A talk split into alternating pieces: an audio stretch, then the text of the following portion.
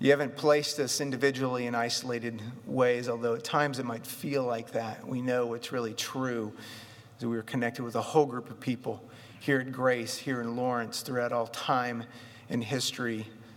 People that have experienced and tasted your goodness, who have lived in your gospel and understood it in different ways, and have seen your provision for them in their different circumstances. And so we come today as your people in 2009 here in Lawrence, Kansas, anticipating what it is that you want to do in our lives.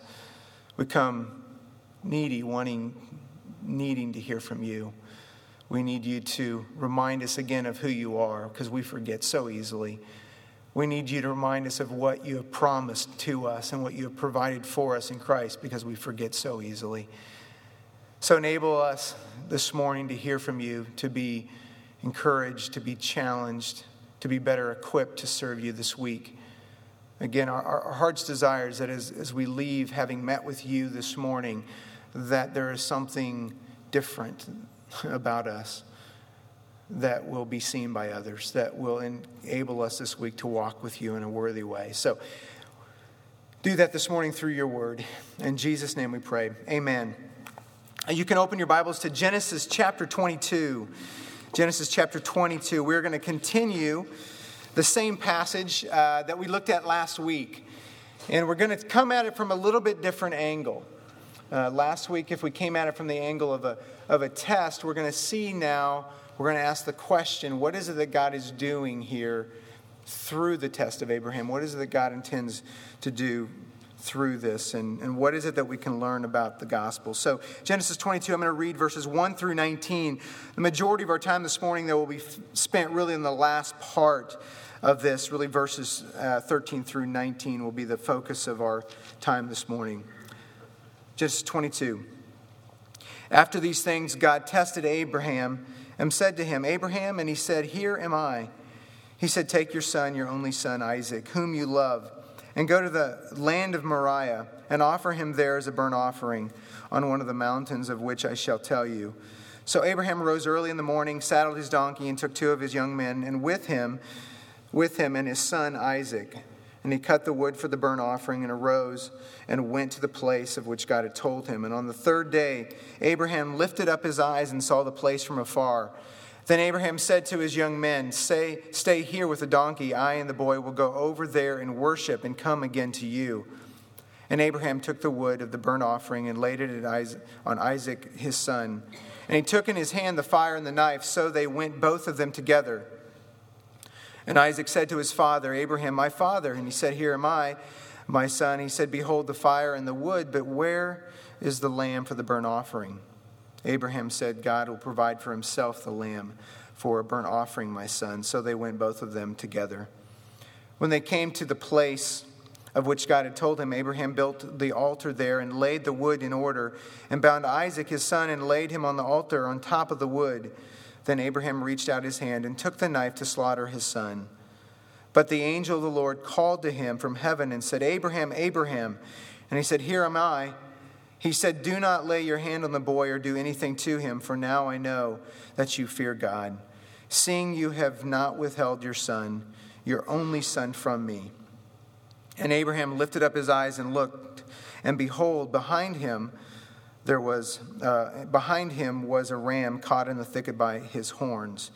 And Abraham went and took the ram, offered it up as a burnt offering instead of his son. So Abraham called the name of the place the Lord will provide as it is said to this day, on the mount of the Lord it shall be provided. And the angel of the Lord called to Abraham, Abraham a second time from heaven and said, By myself I have sworn, declares the Lord, because you have done this and have not withheld your son, your only son. I will surely bless you, and I will surely multiply your offspring as the stars of heaven and as the sand that is on the seashore. And your offspring shall possess the gate of his enemies, and in your offspring, shall all the nations of the earth be blessed because you have obeyed my voice. It's a rich text, and as I mentioned last week, the test itself is hard to kind of get over. It kind of takes our breath away when we realize what it is that, that God had called Abraham to do in the sacrificing of his own son. But as we get over what it is that God had asked him to do, and we understand more what's going on, we're able to enjoy and appreciate indeed what God is doing in this account. We see, and again, there's, there's lots we can say, and I don't have time to unpack the, the issue of the test, but it's a unique situation in history in which God is doing something very special here. And as a result, we have something that's not normative. It doesn't call people to sacrifice their children, but it is a test that he gives to Abraham. God is the creator, and God has a prerogative that's hard for us to understand. We also have a lens as we look at the test, as we understand that God um, did fully what he asked Abraham to do only in part. That God through Christ that God actually went through with the sacrifice of his own son. And the other thing that's helpful as we look at the test is we understand that it that, that Isaac was safe that day, that nothing was going to happen to him. The intentions of God were good. It was to prove through this test Abraham and to give him this opportunity for his test, test to grow and so his faith to grow. So as we look at this through the lens of a test, we understand that God was really strengthening Abraham in this situation we see that his faith grows, and the same is true for us that we honor God and we show God to be our King and to be worthy of our lives, as in the mo- most difficult circumstances we obey Him and trust Him. And we understand that this test didn't come in the, in the context of nothing, it wasn't out of nowhere, it was in the context of a relationship that God had cultivated with Abraham over the course of 40 years of promises and covenants he had made and signs he had given him and the fulfillment of a son. And then we have a test. And this chapter, this passage, this narrative of Abraham ends with a picture of, or gives us another promise that God gives as he reinstates and, and uh, the, the promises that he give Abraham in Genesis chapter 12. And in the test, we saw that his faith grew. We saw that our relationship with God, our maturity grows. We saw that God delights in our obedience because it's something He produces in us. And so, through the lens of the test, we understand that, that God is honored in, in the way that we respond. But, but maybe some of you went home, and maybe the dinner table conversation went something like this with a friend or with a spouse or a child. Maybe your kid said, You know, Dad, that, that, uh, that message was good. And, you know, that test uh, motif is really important in this passage. But, but you know, I think that, uh, I think that some, I think you really missed the point of this passage. I think the real essence of this passage is something else than just a test. And if your conversation went something like that, congratulations, uh, he was right. You were right. That there's more to this passage than just the test. The test is what's happening. The passage is really about something that God is doing through what's happening. It's not just what God is doing in Abraham, it's what God is doing through Abraham, and that's what we want to look at this morning. The heart of the passage, the essence here is what God is doing, how He is displaying what He wants to do in terms of His plan of redemption. This is one of those rich passages where we can see God's revelation of what He wants to do in redemption, His plan to save mankind, His plan to redeem mankind. Sometimes we think that the Old Testament is just a whole group and a bunch of stories that are kind of stuck together. And they're stories about people, and you read the stories and you go, oh, that's cool. Look how Daniel was saved from the lions, and look how Abraham believed God. And, and, and there certainly are a story of individuals, but more than a story of individuals, what we have in the Old Testament is a collection, is a progressive revelation of God. That over the course of the Old Testament in the Bible, God is progressively, stage by stage, revealing his intentions, his saving intentions in and through these accounts. He utilizes people, he involves people, he uses stories and his provision, but it's all a picture of what God is doing. It's a picture of his revelation, his intentions. This account of Abraham is not about Abraham per se, and we kind of talked about that last week. It's not just about him, it's what God wants to do through Abraham. It's about the purposes that will come of God through him. And what's interesting to note is the amount of time that we actually see Abraham. We have a 40 minute window of, a 40 minutes, sorry, 40 year window of Abraham from Genesis chapter 12 to 22. Abraham was 75 years old when God came to him. 75. About 115 years old is probably the time period, somewhere in that range, where we have this account here. And then we have another 60 years before we find out that Abraham dies. So we, we're told very little of the life before and the life that follows this account. And so it reminds us this is not about Abraham, it's about what God is doing through Abraham in this story, in this account. We look at these glimpses throughout the Bible and we see that God is revealing progressively his intentions, his saving intentions. And as we look back through the vantage point of Christ, Christ, who is the fulfillment of what God intends to do, how is it he's going to save people? He's going to save people through Christ. We see that there's ways, there's stages, there's steps along the way that he shows and forms and patterns that he places in the Old Testament. And all of those are pointing towards Christ. We look back through and we see that makes sense. And we see the beauty of what God is doing throughout all of history with Christ right at the center. Each of those points, each of these accounts, Abraham account here included, has a meaning in and of itself, but it also has a broader meaning as it's connected with this larger story of what God is doing. It's like a puzzle, if you will. It's a puzzle. If you think about it, or a mosaic, there's a couple different ways to look at it. If you think about a puzzle, and in this, in this case, each piece has a picture on it has its own picture, has its own story. But then, as these pieces of each story are placed together, there's an even larger story that's being put together that God is placing and painting and making for us and putting on display. We have the story of Abraham, we have the story of Isaac and Jacob, and you can walk through all the Old Testament, each of those stories, but each of them have a place that's significant in the larger story, a more comprehensive story of what God is doing. And what's interesting, each of those pieces has a, has a contribution to what God is doing, but also in God's intention, each of those pieces, some of them have a more foundational role. You know, when you're putting a puzzle together and you're going, you're trying to do this thing, and you're going, if I could just get this one piece, then everything else would kind of come together. That's kind of the same thing here with Abraham. Once this piece is in place, once a piece of, as God says, this is what I'm going to do in Abraham, then a whole bunch more begins to build and can, he can build on it. And so Abraham is a foundational piece. And in this story, we see a piece, a central piece of what God is doing on the, the larger landscape of his redemptive intentions, his intentions to save. And so we see in Abraham this picture. So the question we want to ask this morning is what is it that we learn about the gospel?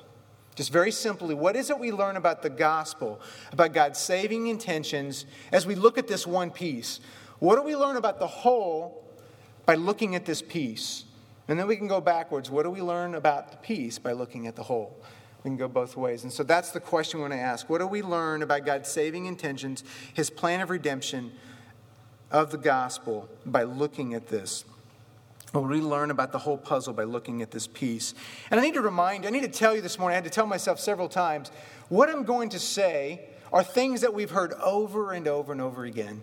If we've heard the gospel, we have a sense of what that is. But the beauty of what we're going to talk about is a reminder again of the gospel for sure. It's a reminder of the gospel in the Old Testament, which is even better to see how it fits together with the new.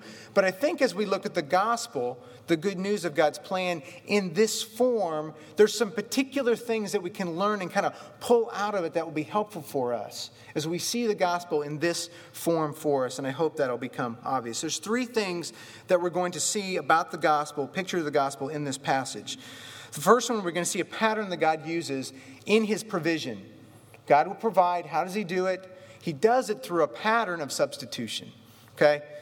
We understand there's a substitute that's there, and, and so that's one piece. The second is that there's a foundation on which God builds, and He builds on His promises. We're going to see that in this passage. And the third thing we're going to see in this picture, on this, this uh, tapestry or whatever of what God is doing, is that there's an invitation for everyone to be involved in what God is doing. First one substitution, a pattern.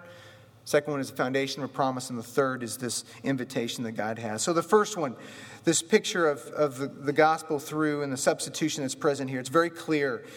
If you look in verse 13, you see what takes place here. Um, Abraham comes to sacrifice his son. He brings him to that point. It's that he raises the knife as the picture takes us, as the narrative takes us to that point. God says, Stop. Now I know. Now I see. Now I experiencing your obedience, and he says, there is, There's another that I'm going to use to replace Isaac. And he says, There's a ram over here in the thicket. He's caught, and God provides a ram, and he says that he is offered as a burnt offering instead of his son, instead of Isaac. So we see that there is a prefiguring, right? A, a, picture here of what Christ would do for us in this, this picture of a pattern of substitution. That the life of the ram is substituted for the life of Isaac. That Isaac is ransomed, Isaac is saved from his death by this substitute, that one takes the place of that. So we see this picture that's here in this passage that God wants to lay down for us. This is the first explicit place that we have this pattern, this picture. How is it that God is going to save? Oh, he's going to save by, by way of a substitute. Somebody will take the place. And in so doing, there will be redemption. There's going to be a ransom that's in that in that way. So that's the picture that we have here. The place name of this reminds us again of what this is about. The place name reminds us that this isn't about Abraham, but it's about something that God is doing through Abraham. The Lord will provide. Reminds us that it's God's provision that's being put on display here. His provision comes through a substitute. This place name is not called Abraham obeyed. It is not called Abraham was tested and obeyed. The place name was God provided a means through which Isaac could live. And so we understand in God's redemptive his intentions. The gospel is seen in the form and pattern of a substitute. A ram was substituted for Isaac. Now, the question that we ask, and this is an interesting one, if you, why is it that anything had to be substituted at all? If indeed there's a test going on here, we come to the point, he raises the knife, God says, okay, I get you, you're, you're real, you pass the test. Why isn't he just saying, now, you know what, you can pack up and go home? Go ahead and pack, you know, you can go back and head back home. You've passed the test. Why is it that God required? Why is it something fuller? that the, the completion of the sacrifice was necessary in this case. As we look at that and we try to answer that question, we're reminded, right, again, it's not just about the test. It's about something else that God is doing in the pattern. He wants to remind the readers of the way that God is going to save and what he is going to do. Because the question you might have asked Abraham on that day, as he's going, you would say, What is it that you're doing? How would you understand what you are doing right now? We see it through the lens of a test, but if you were to ask Abraham, you would find that he saw it through the lens of worship. He saw what he was doing as worshiping God. And because he understood the great value of God and the great worth of God, he was willing, no matter what it took, to demonstrate that in God's command through his obedience to him to do that. So Adam saw, or, or Abraham saw what he was doing is in the form of, of worship. He was worshiping God, and no matter what it took, he was willing to do that. We see that worship is essentially bound and tied to sacrifice in this way. And as we ask the question about this worship, we ask the question of how these are connected, worship and sacrifice, there's a couple things that's helpful. One, as I mentioned in the, the offertory, we're reminded that the worth of God is seen in the costliness of the sacrifice. That the worth of God is seen in the costliness of the sacrifice. And certainly that's the case here with Isaac. That Abraham, the worshiper, was willing to sacrifice whatever it took to demonstrate an in worship to God. But there's more that's, in, that's kind of tied to this imagery that's helpful for us as we look at and ask about God's intentions. And that has to do with the imagery of the burnt offering. That we see here is that as, as Abraham came to God, he recognized that there's a huge gap. There's a huge variance between who God is and who he was in lots of different ways that can't even be explained.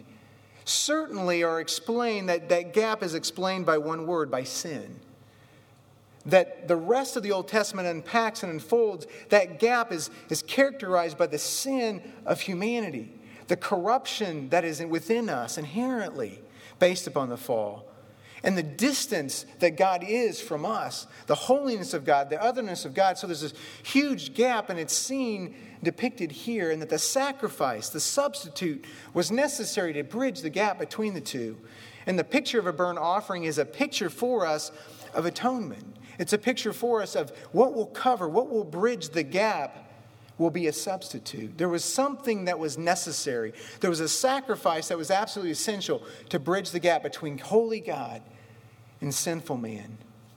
And so Abraham recognizes that, and this offering, this, this sacrifice is a piece and helps us understand that from the past to the future in the Old Testament, it informs this account, it informs this sacrifice reminding us that sin is present and the distance between man and God is real, and that sacrifice is necessary to bridge the gap, and that in this case, God's provision for sacrifice was a substitute, which would be the ram that would save and ransom Isaac. This was an atoning sacrifice. So we can see, right, the threads that, that, stretch all the way to Christ. The substitute that would take our place, that would bridge the gap between God, holy, and other than us, needing our sin forgiven, needing our sin covered, needing that difference, that gap between us and God bridged, and that there would be a covering that's there. And we understand Christ, we understand the whole of God's picture, the fulfillment of his provision in Christ more fully. And you read through the Gospels and you have this language. The very opening chapter of the Gospel of John, where you have the John, the John the Baptist as he comes across Jesus. And what does he say? He says, Behold the Lamb of God, which takes, takes away the sin of the world. The Lamb of God, what's he talking about there? He's talking about a number of lambs, right, in the Old Testament. This is one of them. One of the substitute, the substitute who would come to deal with our sin as well as other forms of that, of the Passover lamb as well. Also helps us understand Christ's own words about himself when he says in Mark, when he says, For even the Son of Man came not to be served, but to serve and give his life as a ransom for many. And so the picture of the gospel is seen there as a ransom, where the one would offer as a substitute, that Jesus would do that. And so when we ask the question, what's God doing? What's the form? What's the pattern of his provision? It's, in a substitute that will take the place, that would bridge the gap between us and God, will provide forgiveness of sin so that we can enter into relationship with God, we can enter into worship with God. There's another aspect of this passage which is kind of it's in the text but a little bit behind it if you will, and it's it's the place that this geographically took place. It's, it's a fascinating to think about as God puts this pattern in history he says, Abraham, take a three day journey and go to Moriah. Most archaeologists believe that Moriah was the place of Jerusalem, that the vicinity was the, was the city of Jerusalem that he sent him, in which this sacrifice, this, this picture, this pattern would be done. And many believe even that the hill upon which he went was the place or within the vicinity of Calvary, the very place where God would substitute his own son on our behalf. So when you factor that into the picture, you're going, what is God doing? He's showing us his provision in this pattern of, of substitution, but even geographically saying, it's on this place. It's in this place that I will do the very same thing. Only I will do it fully and I will do it completely in Jesus Christ.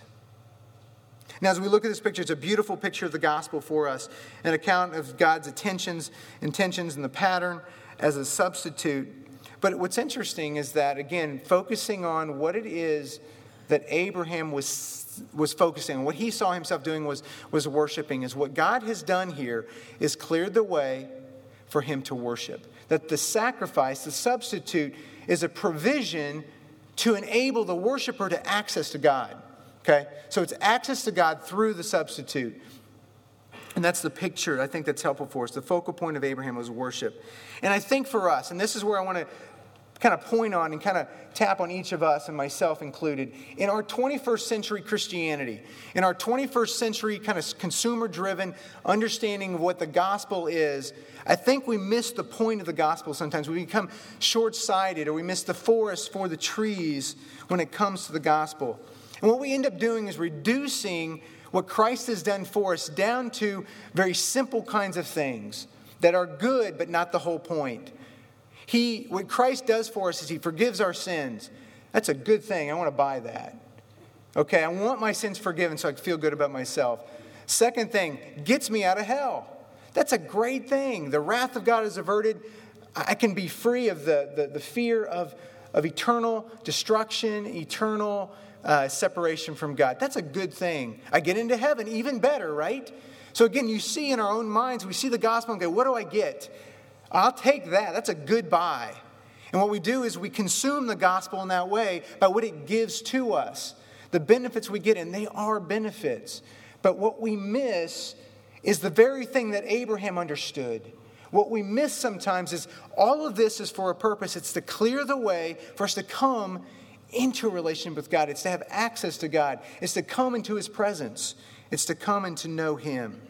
It's the very thing that God has wanted to do, not just to give us these things, which is good, forgiveness and out of hell into heaven, great things, but actually to come into the presence of our Father without fear and to know Him. And so the gospel reminds us it is to clear the way for us to come boldly into the throne of God. And I read in the, in the call to worship this morning that passage from Hebrews chapter 10, Hebrews 10, where it's a call for us to come into the presence of God, that let us come near.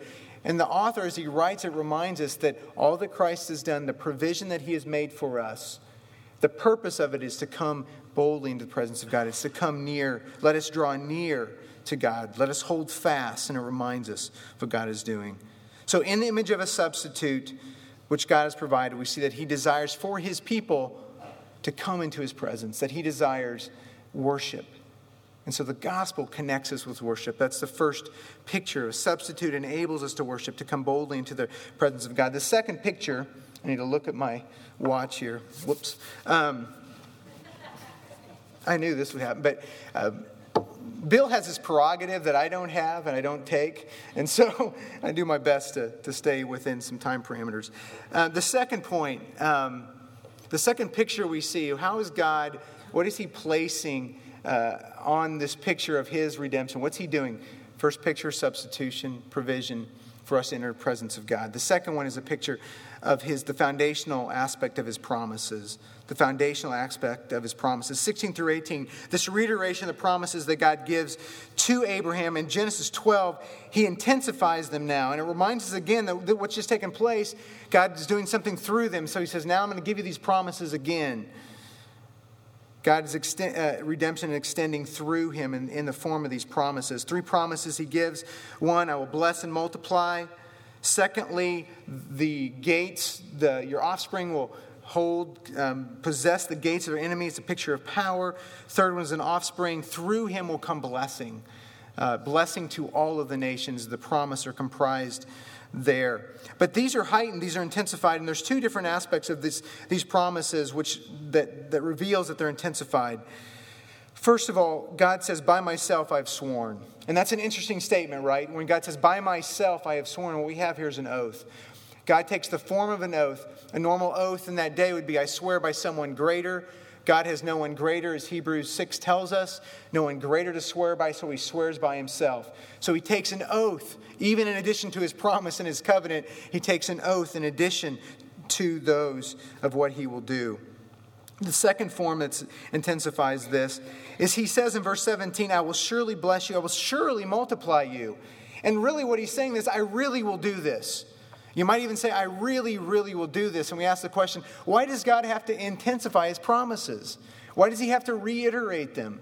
Has he now all of a sudden become convinced that now I'm really going to do this like a parent might do? Once a child, okay, now I really, I really mean I'll do it and change in his mind? Has something changed in the mind of God that he would intensify his promises?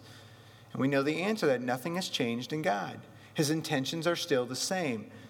What he is doing then is not just reiterating his changes or em- emphasizing that, he's actually bringing greater encouragement for the beneficiaries of the promise that we see in God and what He is doing here, that He is giving a promise. He says, I really mean this. And it increases the confidence of those who are here. And God says, I surely will do this. I've told you once, told you twice, I really mean I'm going to do this.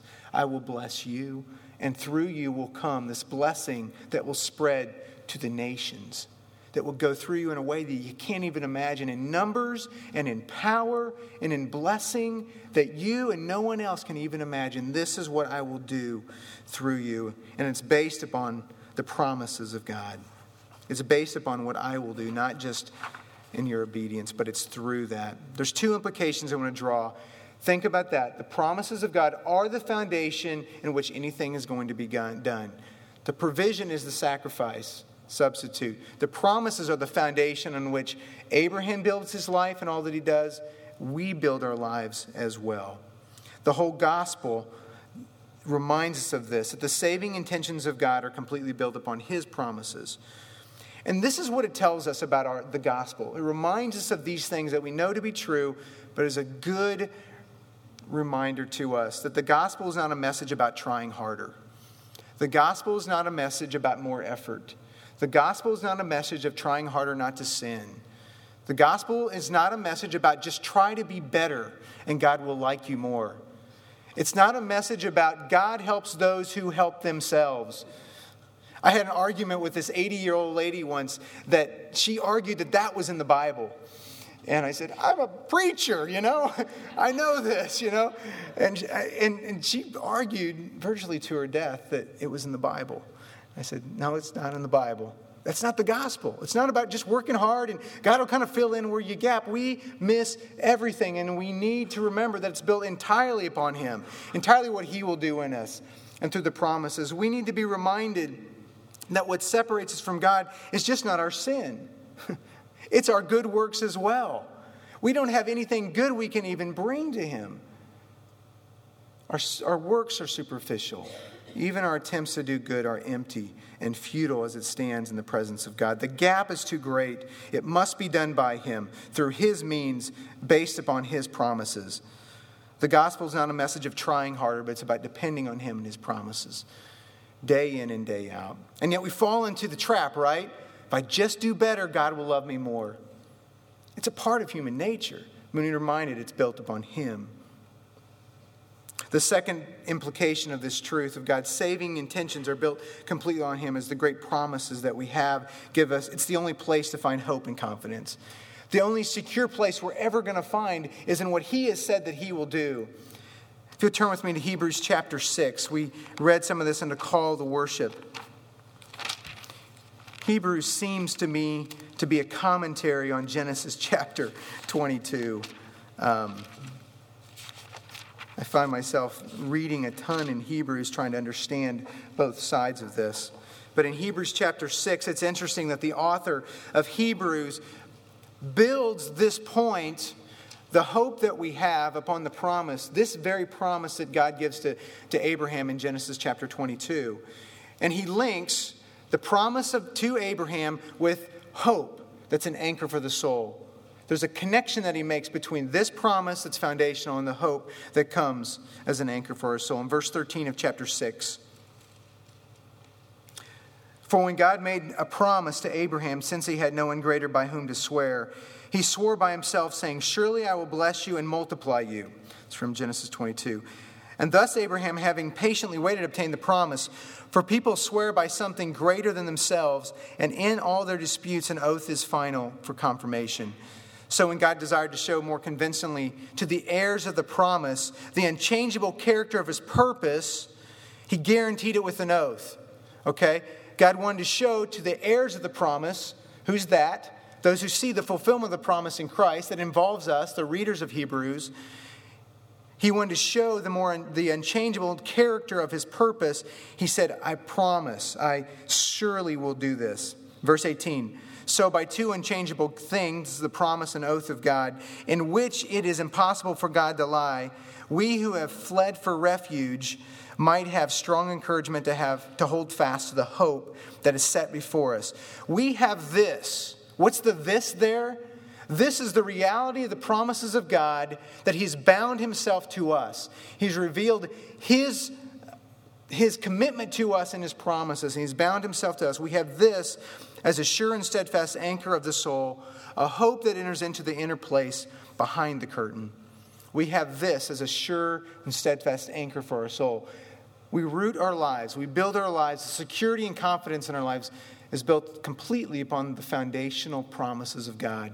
And it's interesting the author of Hebrews says that's the promise. That's the very foundational piece, is what God says in, in, Abraham and what he does to him. God has bound himself to his people by way of his promises. And if you think about it, the, the reality of God and who he is is relevant to everyone, but it's particularly relevant to those to whom he's given his promises, right?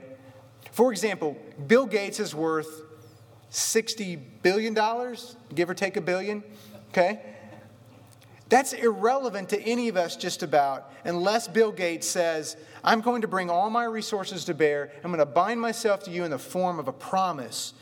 And so that your, the benefit to you will come through me, and I will bind myself to you. And that's what God has done. He says, all that I am and all that I have, I will connect to you, I'll bind to you in the form of a promise, so that your well being is connected to mine. And the promise is the connection between God and us. And it's that in which we build our lives.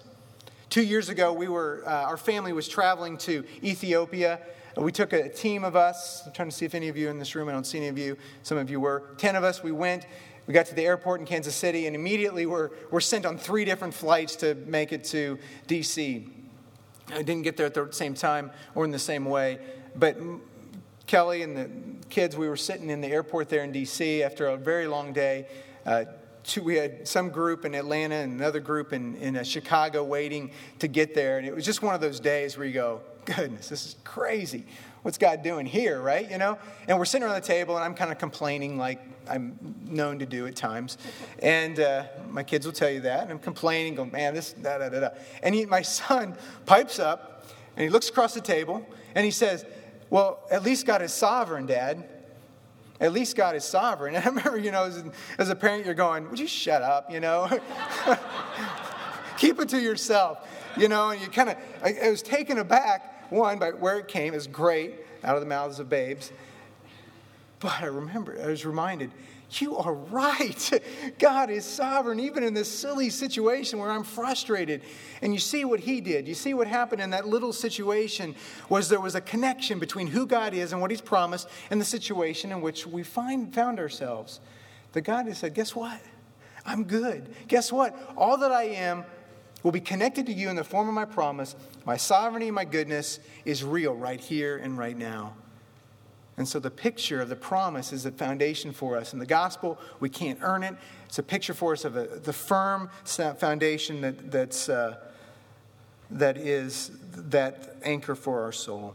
Okay, see the two pictures the substitution, provision, the promise is a foundation. Third one, this is quick.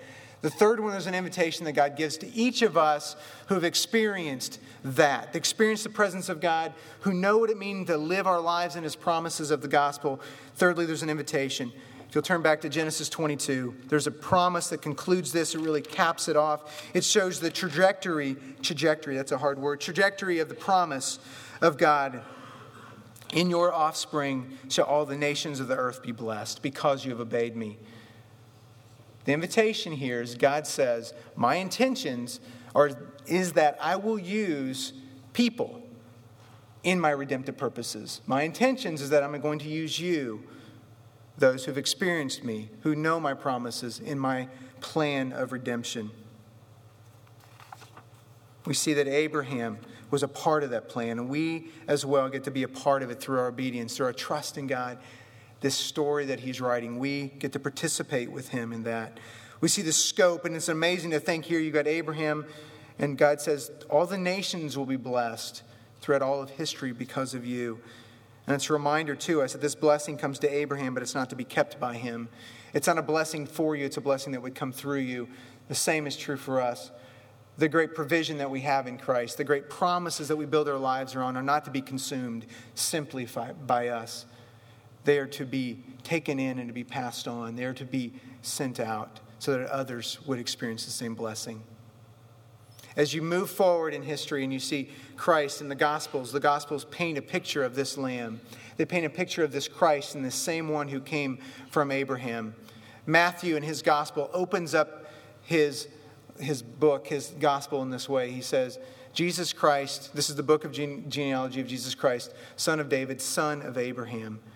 The one through whom this blessing would come, the blessing to the nations, is this one the son of Abraham, the offspring of Abraham, the one who would fulfill the promises of God, the one who would be the provision, the substitute who would die in our behalf, who would take our place, who would fulfill and complete the pattern of that substitute through his death and his resurrection, would then provide for us, would fulfill the promises of God to us. And then how does Matthew end the book? He ends the book after all these things have taken place, after that veil is torn in Matthew, the curtain is opened, access to the Holy of Holies. We come into the presence of God. Jesus, at the very end of the book, Jesus says, Now, after all this has been accomplished, now all authority has been given to me. Therefore, go and make disciples of all nations that he says, Now is the command. Now, as you've experienced and you've seen this blessing completed, now go to the nations. And in that, there's a command, right? Go to the nations with this. Take the blessing of Christ and disciple the nations with the truth of who I am. But there's more than a command, there's a promise. I'm with you. I will, I will, I will enable this to take place. This promise that was given to Abraham, this blessing will go to the nations. There's a, there's a command, there's a promise, but there's an invitation. As God says to us, you get to be a part of this. It's an invitation. In fact, as you've tasted me and seen the substitute, you understand what it means to have access to me, the promise of God on which you build your life. Now go. I invite you to be a part of my plan.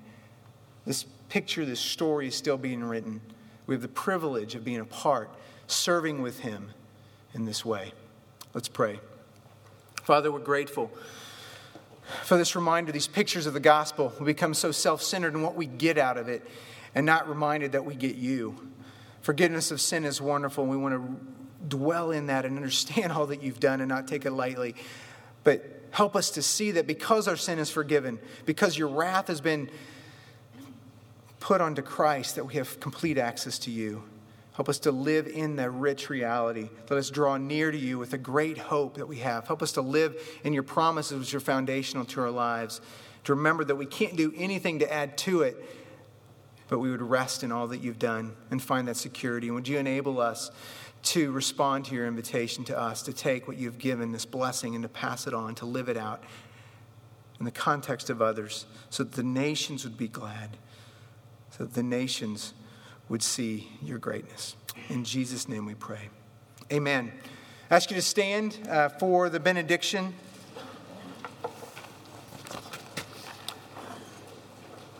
A response as we're going to, to sing again this morning about the reminder of this great mission that God has sent us on and his kingdom that's being built. So receive this as God's benediction, as a reminder again, the power that he gives to us. Now, to him who is able to do immeasurably more than all we ask or imagine, according to his power that is at work within us, to him be glory in the church and in Christ Jesus uh, throughout all generations, forever and ever.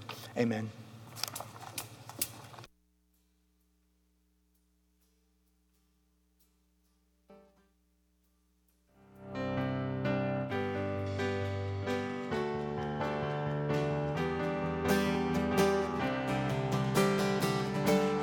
Glorious cause, O oh God, engages our hearts. May Jesus Christ be known wherever we are. We ask not for ourselves, but for your renown. The cross has saved us, so we pray.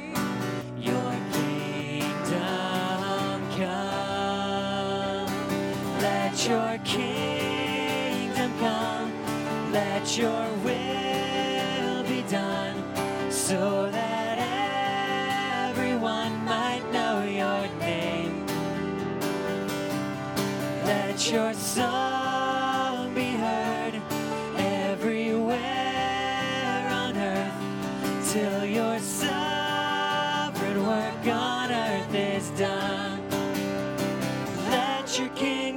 come.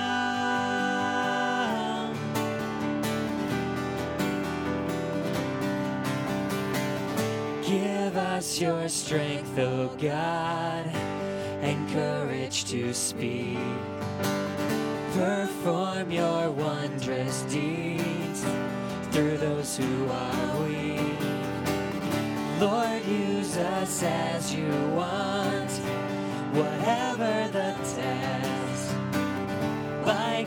by we'll preach your gospel to our dying breath.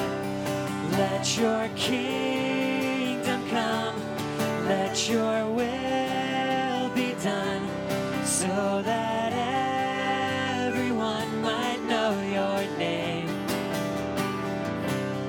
Let your song